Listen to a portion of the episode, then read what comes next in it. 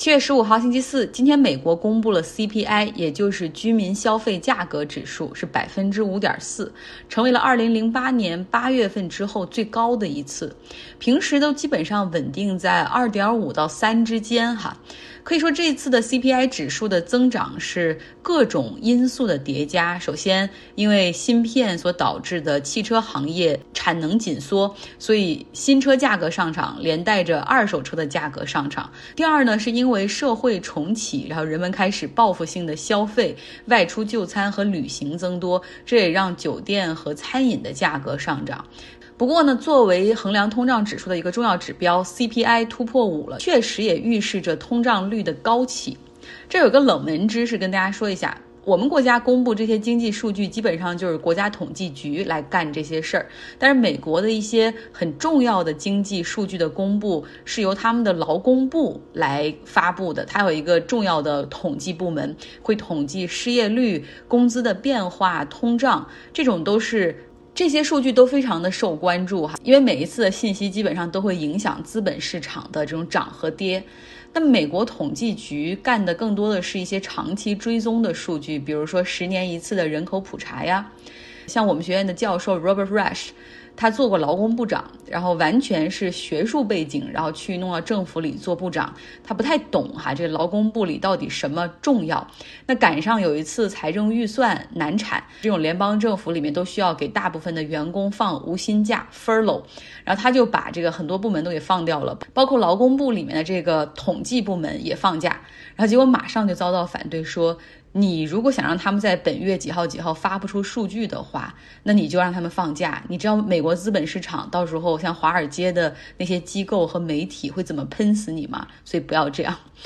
好，那说回到新闻本身哈，美国进入到通胀时代了吗？其实还不算。像美国政府以及主要的经济学家都说，通胀率的高涨是暂时的。这个暂时，原来我们以为可能只是几个月啊，现在他们说可能是一年或者两年，这也属于暂时的，而且认为是可控的。要知道，在上世纪七十年代，美国是真正有一个高增长的通胀时期。就是在一九六四年左右的时候，美国的通胀率只有百分之一点多，之后呢就一直缓慢的上涨，然后到一九七几年中间有几次都突破了百分之十，那到一九八零年的时候，通胀率涨到了百分之十四，所以那个七十年代才真的是一个高通胀的时代。美国的经济学家把那个年代称为 Great Inflation 大通胀年代。其实适当的通胀是健康的，但是价格上涨了。但是呢，如果消费品价格上涨而收入不涨，失业率反而增高的话，那说明社会进入到了滞胀 （stagnation），这个才真的很危险。这个倒霉的时代主要是被这个卡特总统给赶上了，所以这个很好的人做了一届非常糟糕的总统。到了一九七九年，保罗沃克他上任美联储主席，他就把应对高通胀作为自己的首要目标。他的风格就是，我不管其他怎么样，我就疯狂加息。我不管你股票要崩盘还是怎么样，我就疯狂加息。那美国的基准利率一度高达百分之十六点六，那的确很快速的就把美国的通胀问题治好了。到一九八五年的时候，美国的通胀率已经降回到了百分之三左右。这是一篇美联储自己写的联储历史，里面主要讲大通胀时代的成因和应对。哈，如果你希望看到原文的话，可以来到微信公号张奥同学下留下你的邮箱。那明天呢？美联储主席鲍威尔又会去美国的众议院去作证，会对货币政策以及现在的这个物价上涨去进行他的阐述。他给出的任何信息、任何措辞、任何风吹草动，都会影响股市的走向。那投行 J.P. Morgan 的 CEO Jimmy Dimon 他也说了，说通胀的情况可能会比联储想的差一点儿。呃，他们自己调研的情况是，发现食品和饮料的价格很快也会上涨，那这可能会给未来的通胀带来更大的上涨压力。所以市场普遍猜测，是不是会加息来控制一下这个流动性呢？大家知道，华尔街的人最不希望看的就是加息，因为一旦加息的话，就意味着市场上的钱少了，股市可能要跌。所以。他们给出的很多提前撒的这种各机构的毛毛雨啊，然后一些研报都是说，哎呀，其实哪怕有通胀，暂时的不用加息，通胀对于经济来说并不是坏事儿，只要确保这个通胀是 modestly higher inflation，就是稍微的中性偏高一点的这种通胀都是可以的。然后暗示不用加息，还有这种投行的经济学家说，我们可以用天气来打比较，就常年不下雨的一个国家，极度干旱，忽然来了一阵大暴。雨，那短时间你可能会对交通造成一些影响，但长期来看，它不是坏事儿啊。说什么道理都是他们哈。其实我现在认为呢，通胀上涨的主要原因是因为非常宽松的货币政策所导致的。那么二季度，像你看美国的两家大投行高盛和 J P Morgan 他们的投资并购 M and A 这一项的收益都创了新高，这说明企业其实有很多的钱，就更别说股市上的钱了。但是呢，共和党他们认为是拜登政府搞的一系列的刺激政策所导致的通胀，所以他们用 Bidenflation 认为这次通胀叫拜登通胀，所以在努力的去阻挠拜登。酝酿的这个四万亿基础设施建设的提案，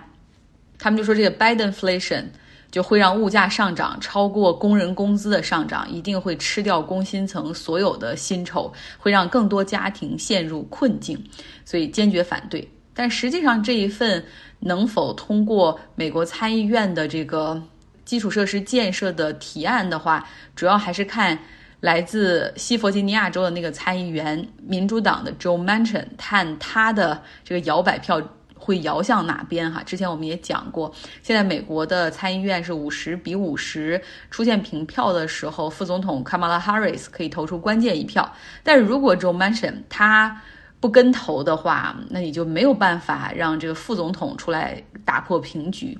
那现在 Joe Manchin 的态度还是反对哈，他主要是认为说，哎，反对美国再去扩大自己的债务了，你不要再去借钱了，而且因为你借钱迟早要还，你要向这个企业界增税，这对经济不好。那民主党内现在就为了能够把这个 Joe Manchin 拉回来哈。努力的在妥协，他们已经将基础建设的这个提案的金额从四万亿美元降到了三点五万亿，但是也不知道他会不会支持。所以我跟你说，一百个参议员里面，你要是能做这个摇摆票哈，成为所有人都要看你的脸色，上到总统，下到你的同僚，包括像对手党哈，共和党那边，他们也在看周曼神，也也极为去拉拢他。好，今天欧盟公布了一系列对抗气候变化的提案，针对如何能够在二零三零年有效的将碳排放较一九九零年降低百分之五十五，同时怎么样能够在二零五零年实现欧盟的碳中和，然后给出了很多的细分的提案，比如说要对飞机的燃油进一步征税，还要说有效的想办法去禁止柴油汽车上路。那另外呢，对于欧盟之外的提供钢铁和混凝土这些企业，要征同样的碳排放的税，因为这一点主要是为了在欧盟内部本土的企业，他们做这种重工业都是要交碳排放的税，所以如果说你不不对这种欧盟外的企业去对等增税的话，那相当于是把自己欧盟的企业放在一个价格劣势上哈，所以这个是可以理解的。通过碳排放税的增加，实现了一个贸易保护。那另外呢，他们希望改善建筑标准，然后降低大楼的能源浪费，提高效率。但是目前呢，这些都只是提案哈，要想真正的把它变成法律，还需要很多的谈判。因为欧盟里面，你要想把提案变成法律的话，那需要二十七个成员国都通过可以。其实毫无疑问，在一些北欧国家。像瑞典、荷兰，然后芬兰，包括德国，其实他们都是很重视环保和气候变化的，肯定是会支持的。但是东欧国家可能会反对，因为他们中间的一些国家能源还是主要依赖于煤矿。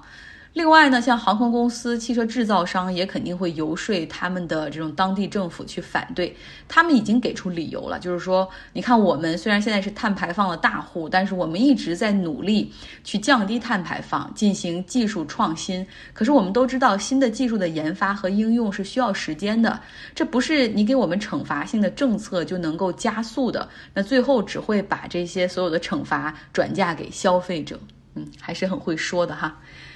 好，来到法国，今天是法国的国庆日。按惯例呢，在 Champs Elysees 大道上举行了阅兵仪式。不过呢，在今天，其实有全法国大概有两万人是走上街头进行抗议，抗议法国政府对于疫情防控提出的新的要求。